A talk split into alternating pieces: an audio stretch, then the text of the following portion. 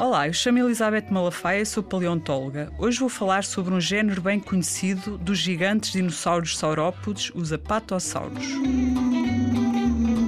Os apatossauros viveram há aproximadamente 150 milhões de anos, no final do período Jurássico, no território que hoje é a América do Norte. Como todos os saurópodes, os apatossauros eram quadrúpedes, com pescoço e cauda comprido e herbívoros. Oh, Elizabeth!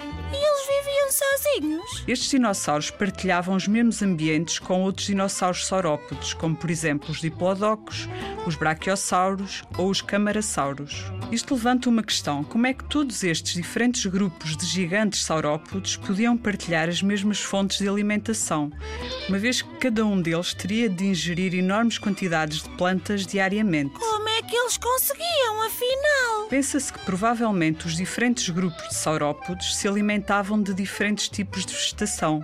Como, por exemplo, alguns grupos alimentar-se-iam apenas das folhas mais tenras do topo das árvores, enquanto outros se alimentariam de folhas mais rijas que podiam alcançar na base das árvores. Durante muito tempo, até ao início do século passado, acreditou-se que os dinossauros saurópodes, como os apatossauros, eram demasiado pesados para suportar o seu próprio peso em terra e por isso pensou-se que eles viveriam parcialmente submersos na água, talvez em pântanos. Hoje em dia, essa hipótese foi abandonada porque as evidências indicam que os saurópodes seriam animais inteiramente terrestres, capazes de suportar o seu enorme peso graças aos seus membros maciços e robustos.